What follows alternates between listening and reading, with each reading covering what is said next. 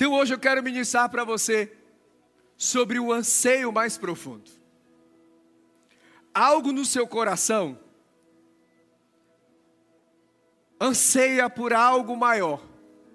O seu coração, o seu interior, ele anseia por algo mais profundo. E nessa tarde, nessa noite, desculpa, nessa noite, eu quero mais lembrá-lo do que instruí-lo. Porque muitas das vezes a gente fala tanto, mas hoje eu quero te lembrar algumas coisas daquilo que a Bíblia fala. E eu creio que você não deva perder nem um segundo. Se você está anotando, anote. Mas eu quero que sua mente agora se remeta aqui. Venha para cá. E nós vamos começar agora esse culto. O anseio mais profundo. E no capítulo 17 de João, Jesus ele oferece a oração mais extensa registrada no Novo Testamento. Jesus já está prestes, aí ele reúne com os discípulos e aí ele começa a orar. E essa oração é uma oração que nós chamamos de oração de intercessão, no qual Jesus orou por seus discípulos e por todos aqueles que haveriam de crer nele, por meio do testemunho dos seus discípulos. E essa oração nós reconhecemos ela, ou nós chamamos ela de oração sacerdotal. E eu creio que todos que são nesse lugar, eles são sacerdotes, são representantes de Deus nessa terra. Mas João 17, um dos temas centrais de João 17, é sobre a eternidade. Quantos aqui acreditam na eternidade e dão glória a Deus? Metade da igreja acredita na eternidade. E hoje eu quero discorrer sobre o anseio mais profundo que tem dentro do seu coração. E eu queria que você pegasse sua Bíblia, seu smartphone, abrisse em João capítulo 17. Olha o que a Bíblia diz em João capítulo 17. Abra sua Bíblia ou acompanhe aqui no telão. João 17. Jesus diz assim: e a vida eterna. E a vida, essa é a vida eterna. Que te conheçam, o único Deus verdadeiro, e a Jesus Cristo a quem enviaste. Que oração. Essa é uma oração preciosíssima. Jesus está nos ensinando. Mas buscando prazeres, o ser humano ele perdeu o desejo principal do coração dele. O ser humano tem buscado tanta coisa, tem buscado prazeres em todos os lugares, para poder preencher o vazio que há dentro dele. E eu não sei você, quando você lê Bíblia, se tem algum versículo que ele sobressai, se ele, que ele salta aos seus olhos. E sabe aquele versículo que ele passa não sai da sua cabeça. Passa noite, madrugadas, você vai para o serviço e ele está na sua cabeça. João 17, 3. E eu não sei se você é daquela pessoa que escuta, né? Música. Mas eu não sei você, não tem aquelas músicas que ela só tem uma estrofe, uma estrofe e ela gruda na sua cabeça? E ela fica. Eu lembro de uma viagem que eu fiz do ano passado. Eu tinha uma música, eu não cantei nenhum culto isso. Tinha uma música que grudou na minha cabeça. Eu lembro que a gente estava eu estava dirigindo o carro. E aí quando eu vi minha filha cantando, pega o Guanabara e vem. Aí eu, igualzinho, João 17,3, ficou na minha cabeça. Essa é a vida eterna que te conheça o único Deus e a Jesus Cristo a quem enviaste. E pensei a semana, já tem meses que eu penso sobre esse versículo. Semanas pensando sobre esse versículo. Semana passada eu estava com os alunos da universidade dando aula para eles, com alguns alunos. E de repente eu me peguei com aquele versículo na cabeça. E os alunos falaram assim: O que, que o senhor tem, professor? Eu falei: Nada. Eu estava trabalhando esse versículo na minha cabeça. E diante disso, eu dei um tema para essa palavra de hoje. Qual é o anseio mais profundo do seu interior? O que, que seu interior tanto procura? Qual é o desejo mais sincero que o seu coração tem? O que, que seu coração tanto quer?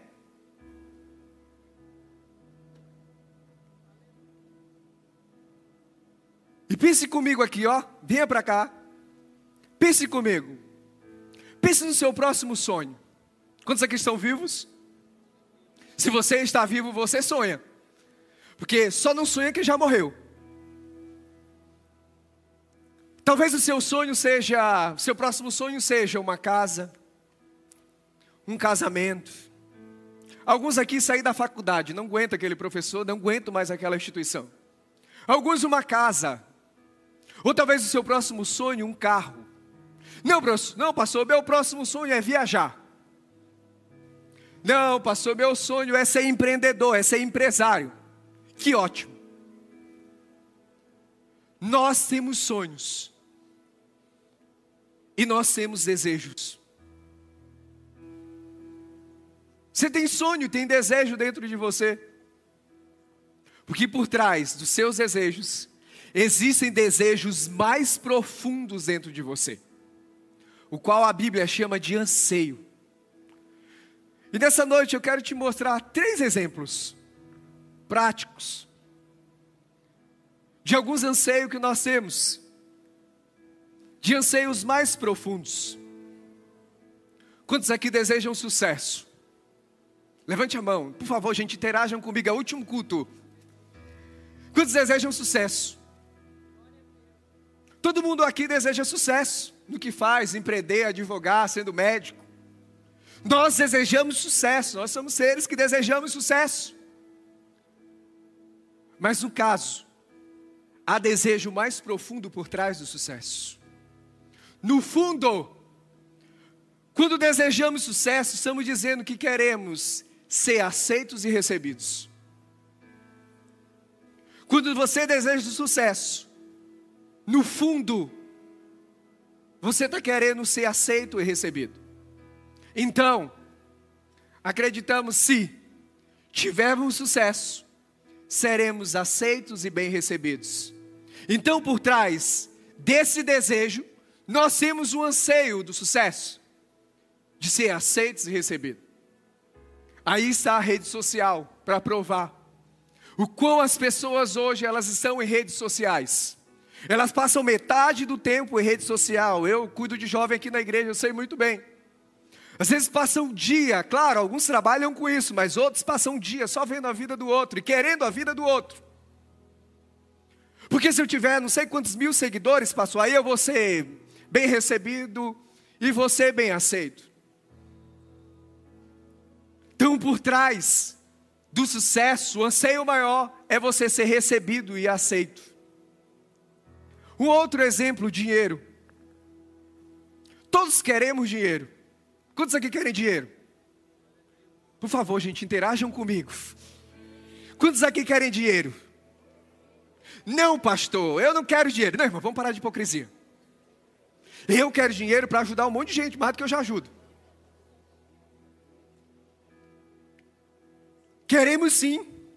Irmãos, eu sou igual o pai do Cris, tenho dois serviços. E ainda tenho minha vida pastoral. Mas, pastor, qual é o anseio por trás do dinheiro? Você formou, se graduou, tem uma carreira, mas o seu íntimo. Você não está procurando dinheiro, você está procurando segurança. Logo, acreditamos se tivermos, seguro, se tivermos dinheiro, estaremos bem seguros.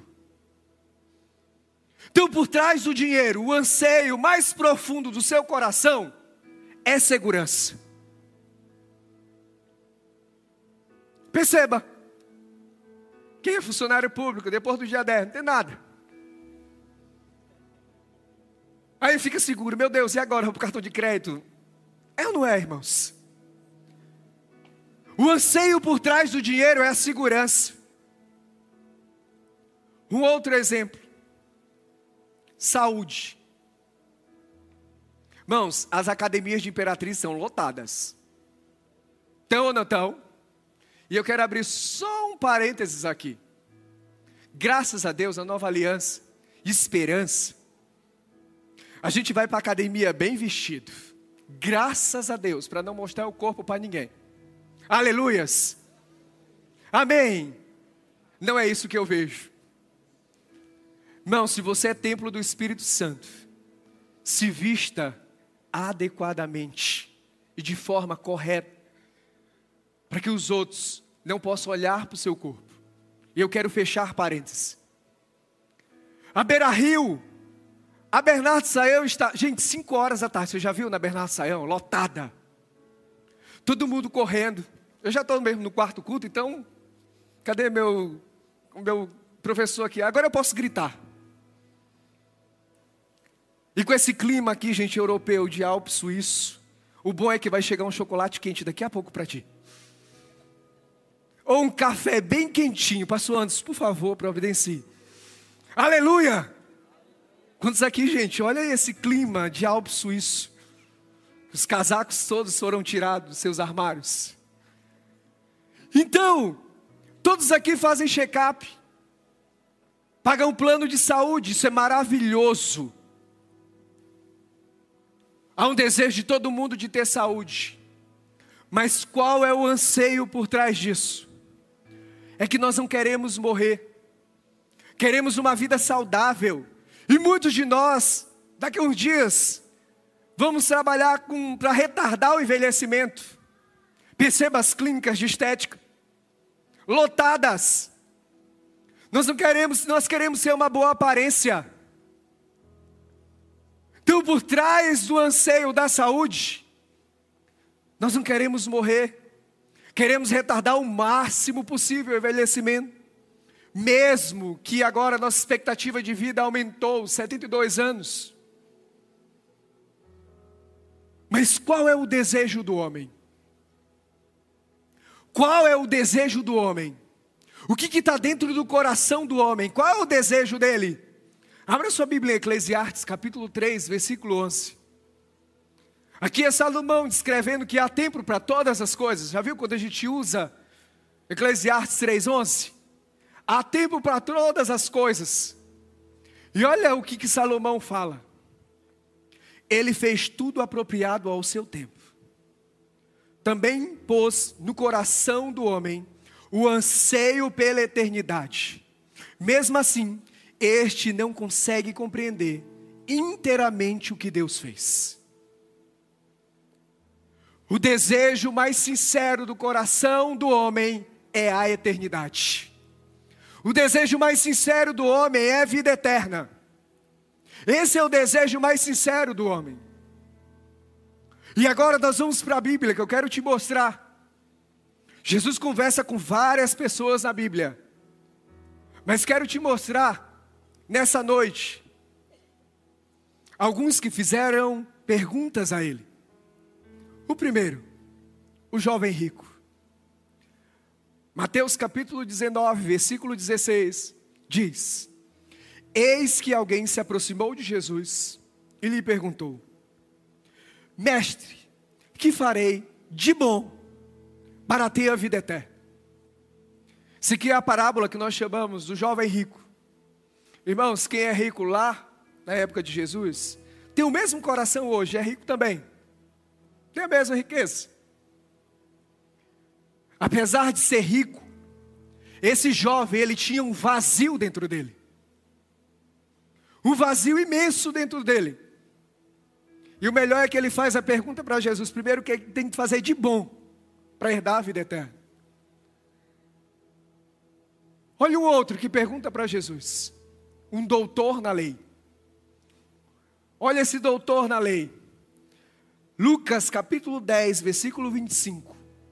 Abra sua Bíblia. Certa ocasião, um perito na lei levantou-se para pôr Jesus à prova e lhe perguntou: Mestre, o que preciso fazer para herdar a vida eterna? Esse aqui já foi mais direto. Não falou de obra boa ou não. Esse aqui já perguntou o que, que ele precisava fazer para herdar a vida eterna. Perceba que tanto o jovem rico como o doutor da lei, eles têm a mesma indagação sobre herdar a vida eterna. Os dois se perguntam a mesma coisa. Então, a minha pergunta para você nessa noite que me escuta e você que está via internet: o que é vida eterna? Será que vida eterna é uma vida infinita, que não vai ter fim? Será que vida eterna é uma vida que acessamos somente após a morte? Ou será que vida eterna é ausência de tempo? E eu gosto de uma resposta do presbiteriano, reverendo Hernandes Dias Lopes. Ele diz assim: sobre eternidade. Eternidade, ela é mais do que uma duração infinita de tempo. Ele diz que é uma qualidade superlativa de vida. É uma reunião em que salvos estarão para sempre com o Senhor. E para o Senhor, pastor, o que é eternidade? Sabe o que é eternidade para mim?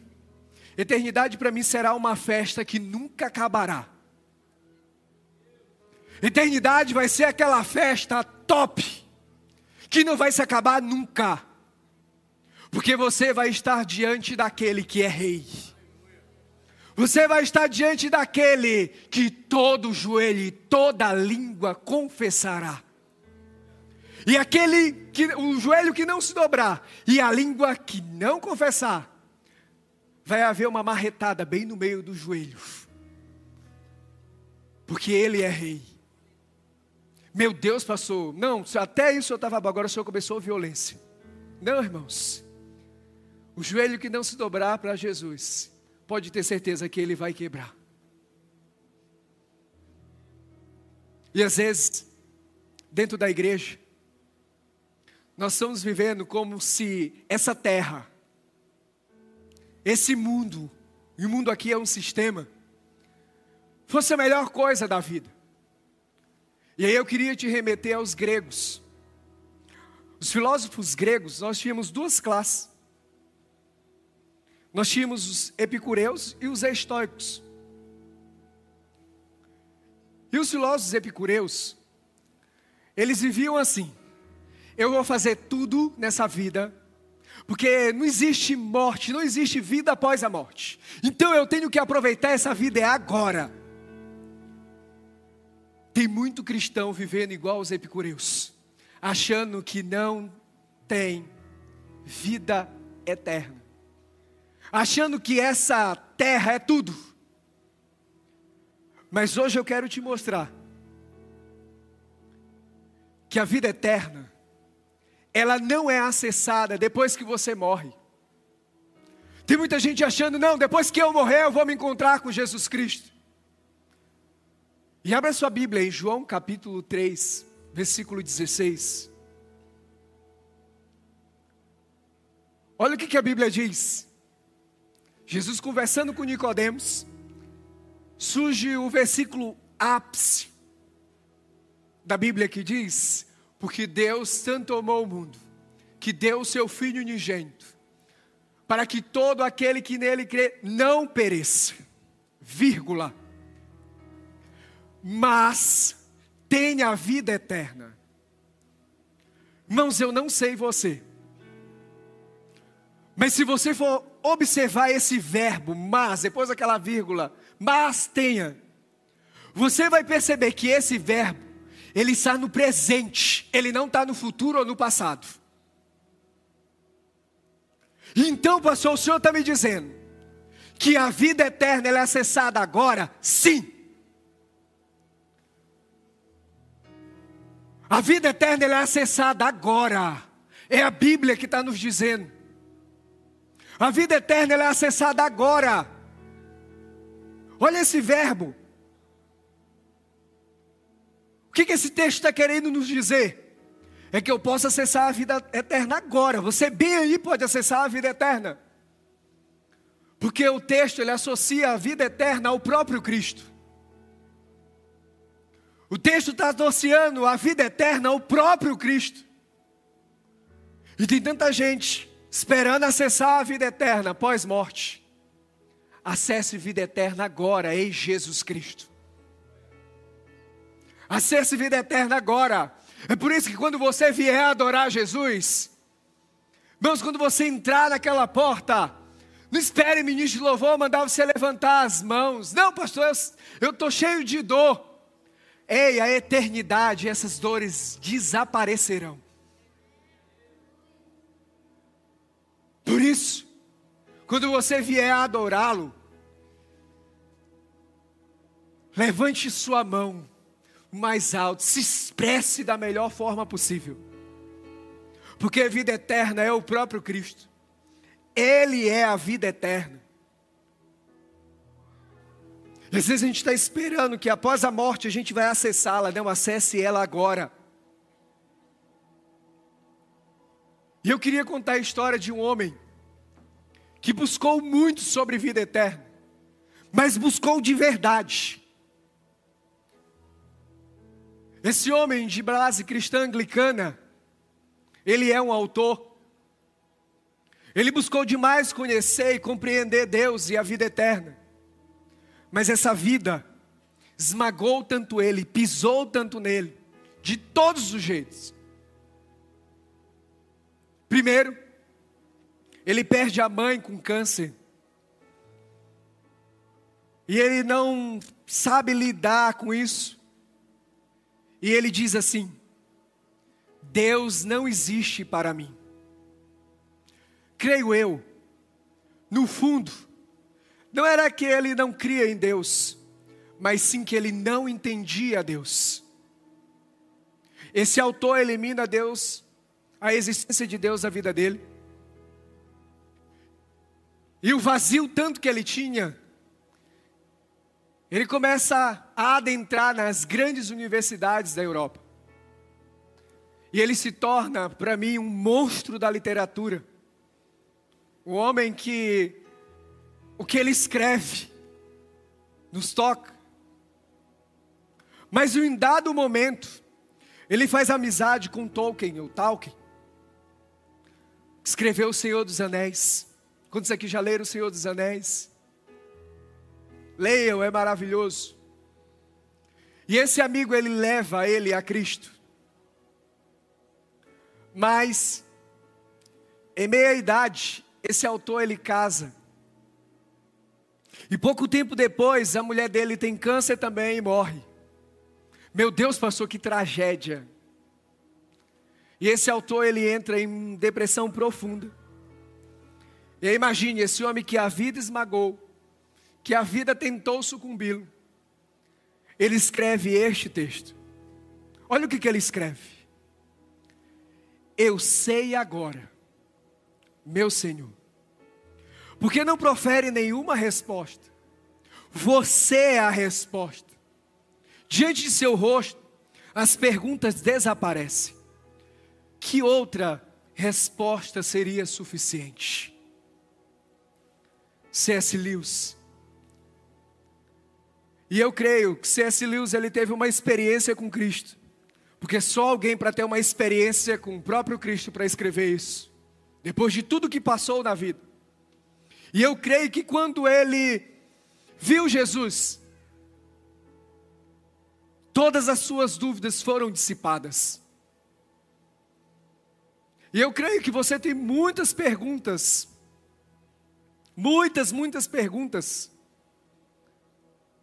Eu quero te dizer que a Bíblia, ela não nos fornece respostas prontas e práticas, ela nos apresenta Cristo como resposta final dos nossos problemas.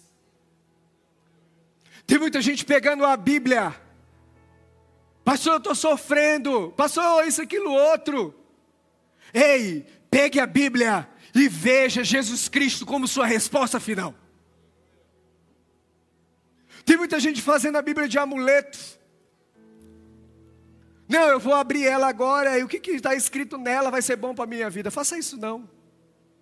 Abra sua Bíblia em Gênesis capítulo 1 e você vai ver desde o princípio: Deus criou os céus e a terra. Quando você fechar lá em Apocalipse capítulo 22, você vai ver Cristo buscando sua noiva, que é sua igreja. Ah, pastor, peraí, até aqui a ministração estava muito boa. Mas agora o senhor falou de Bíblia.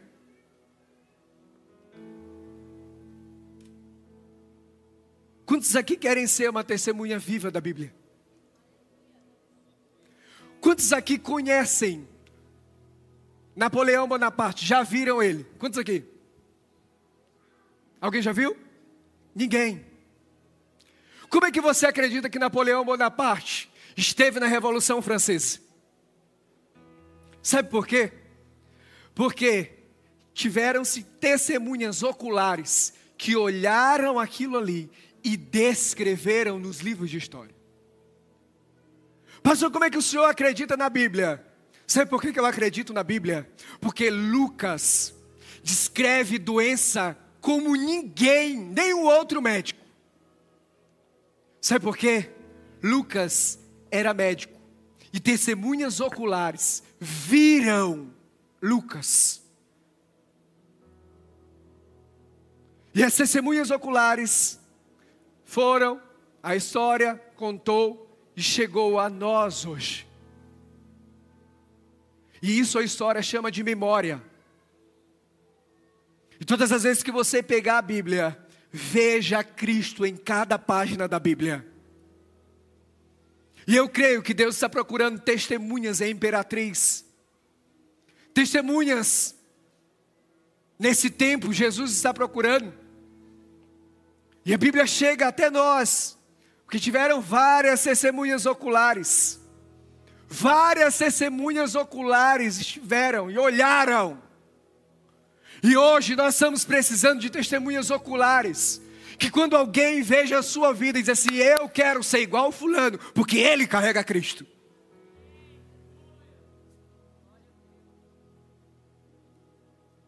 Nos antigamente, eu tenho, tenho tanto tempo assim, eu me converti há 20 anos atrás. Mas há 20 anos atrás, quando você via um crente, você sabia que ele era correto até em pagar as contas. Até em pagar as contas. A gente conhecia de longe. Claro que hoje a gente está conhecendo um monte de crente, graças a Deus. E vamos conhecer muito mais. Mas essa noite, eu quero contar uma história de alguém que sabia que a eternidade é real e que ela tinha saudade desse lugar. Esse livro, O Anseio Furioso de Deus, do Brian Manning. Brian é um ex-padre, alcoólatra. E Brian conhece Jesus Cristo. E Brian muda de vida completamente. E Brian conta uma história desse livro, de uma mulher chamada Yolanda. Como eu gosto de ler muito, eu vou sentar aqui, se você me permitir. Eu quero sentar para ler essa história para você de Yolanda. Yolanda é uma mulher. Eu já estou cansado mesmo, já estou no quarto culto. Yolanda é uma mulher que tem, que está num, numa colônia de leprosários em Nova Orleans, Estados Unidos. E Brian sempre vai ia visitar esses lugares. E um dia ele encontra Yolanda. E ele descreve Yolanda, Yolanda é uma mulher de 37 anos. E ele descreve Yolanda como uma mulher sem igual. Ela, ele diz que ela tinha olhos castanhos, que tinha um rosto, uma beleza incrível. Mas Yolanda contraiu lepra. Yolanda vai para essa colônia de leprosário. E encontra, e Brian encontra Yolanda. E olha o que, que ela diz. Ela conversando com Brian, ela diz assim: Ah, padre, eu estou tão feliz. Então lhe perguntei: você pode me dizer por que está tão feliz, Yolanda? ela disse: Sim, o Aba de Jesus acabou de me dizer que quer me levar para a eternidade e para casa hoje. Lembro-me vividamente das lágrimas quentes que começaram a rolar sobre minha face. Barainen fala. Depois de uma longa pausa, simplesmente perguntei o que, que o Aba de Jesus dissera a Yolanda. E Yolanda disse: Levante, minha amada, formosa minha, vem a mim. Para ti o inverno já passou, não mais haverá neve, as flores florescem na terra. Chegou o tempo de jubilosas canções. O canto da rola está se ouvindo em nosso campo. Levanta-te, minha, minha amada, minha Holanda, vem a mim. Deixa-me ver seu rosto e deixa-me ouvir sua voz, pois sua voz é doce e o seu rosto é formoso. Levanta, minha amada, formosa minha, vem a mim. E Brian termina a história. Depois de seis horas, ele ali com Yolanda. Yolanda com o corpo desfacelado da lepra. Yolanda desfalece, morre.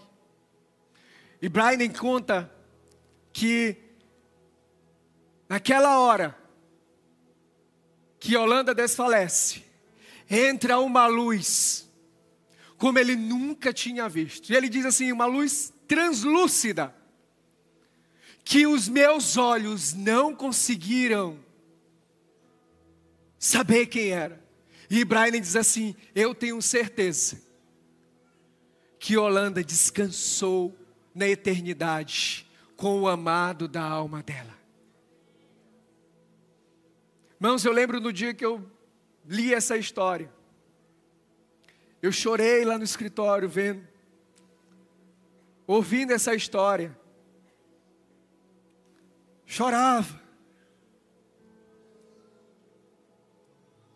Chorei demais olhando, vendo a história do Brian com Yolanda. E aí talvez você deva estar falando assim: não, pastor, o senhor chorou. Porque isso aí é obra do Espírito. Seu Espírito Santo que fez isso com o senhor. Foi mesmo. Sabe por quê? O papel do Espírito Santo é centralizar Jesus nas Escrituras. Eu quero te dizer que nessa noite, o Novo Testamento, o Velho Testamento é tudo sobre Jesus. É inteiro sobre Jesus. A igreja é sobre Jesus, a eternidade é sobre Jesus Cristo. Agora pense comigo. Quando você sabe que a eternidade é sobre Jesus, Romanos 8, 36 fica fácil de interpretar. Pois Ele, por Ele e para Ele são todas as coisas. A Ele seja a glória para sempre. Amém. E às vezes, a gente quer fazer tanta coisa, quer descobrir tanta coisa, mas essa noite eu quero que você descubra uma coisa que o Evangelho fará você descobrir que Jesus não pode ser o meio, mas ele tem que ser o objetivo final de sua busca. Tem muita gente fazendo de Jesus trampolim, tem muita gente fazendo de Jesus o meio. Ei, Jesus não pode ser o meio, ele tem que ser o seu objetivo final de busca. Você pode desejar várias coisas nessa vida, você vai conseguir, você vai conquistá-las, sem sombra de dúvida. Mas a verdadeira satisfação nessa vida está somente em Jesus Cristo. O verdadeiro anseio do seu coração está somente em Jesus Cristo. O anseio mais profundo do teu coração está somente em Jesus. Por isso que ele colocou aí no seu coração um buraco gigantesco do tamanho dele para ele preenchê-lo. Por isso que tem muita gente buscando tudo. Ei, nessa noite não busca tudo, busca somente Ele. Busque somente Ele. Busque somente Ele. Pastor, Jesus vai resolver meus problemas. Eu não estou te afirmando isso. Eu estou te dizendo: se você buscar Ele, os seus anseios do seu coração vão ser preenchidos. A sua saúde, dinheiro, sucesso, todos esses anseios, se você colocar Jesus no centro, no centro desse anseio, se ele for o centro de verdade, esses anseios, essa ganância que nós temos, muitos desaparecerão. E eu quero concluir essa palavra. Eu quero te remeter à primeira pergunta que eu te fiz. Qual é o anseio mais sincero do seu coração? Qual é o anseio? O que, que seu coração mais anseia? Qual é o desejo sincero dele? Por que, que você vem para cá de domingo a domingo? Por que, que você vem para cá sábado? Por que, que você serve? Qual é o anseio no seu coração? Eu quero te dar a resposta. Sabe qual é o anseio do seu coração? É conhecer a Deus e satisfazer-se nele. Esse é o nosso anseio mais profundo. Nosso anseio mais profundo é que as nossas veias Jesus entranhe sobre elas, e essa seja o desejo mais profundo que o seu corpo todo precisa. É o anseio de ser satisfeito e satisfazer-se em Jesus. Só em Jesus nós temos vida eterna. O homem foi feito para desejar a vida em Jesus. Mas passou o que, que é a vida? João 14, 6 diz que Ele é o caminho, Ele é a verdade, Ele é a vida. Então o homem foi feito para a vida. Nós fomos criados por Deus para acertar o alvo. Mas o pecado nos afasta de Deus. E nessa noite eu quero te dizer que você não tem desejo você é feito um ser desejante. A beleza de uma alma está no objeto do seu desejo. E eu não sei o que sua alma anseia, não sei qual é o desejo dela, mas eu sei quem pode preenchê-lo. E eu quero terminar com essa frase. Olha o que, C.S. Lewis diz, depois de tudo que passou na vida. Olha o que, que ele fala. Eu descobri em mim mesmo desejos os quais nada nesta terra pode satisfazer. A única explicação lógica é que eu fui feito para outro mundo. Quantos aqui foram feitos para outro mundo?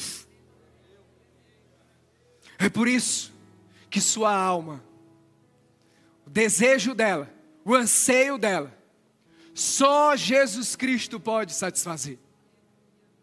Só Jesus Cristo pode satisfazer. E eu queria nessa noite que você fosse ficando de pé.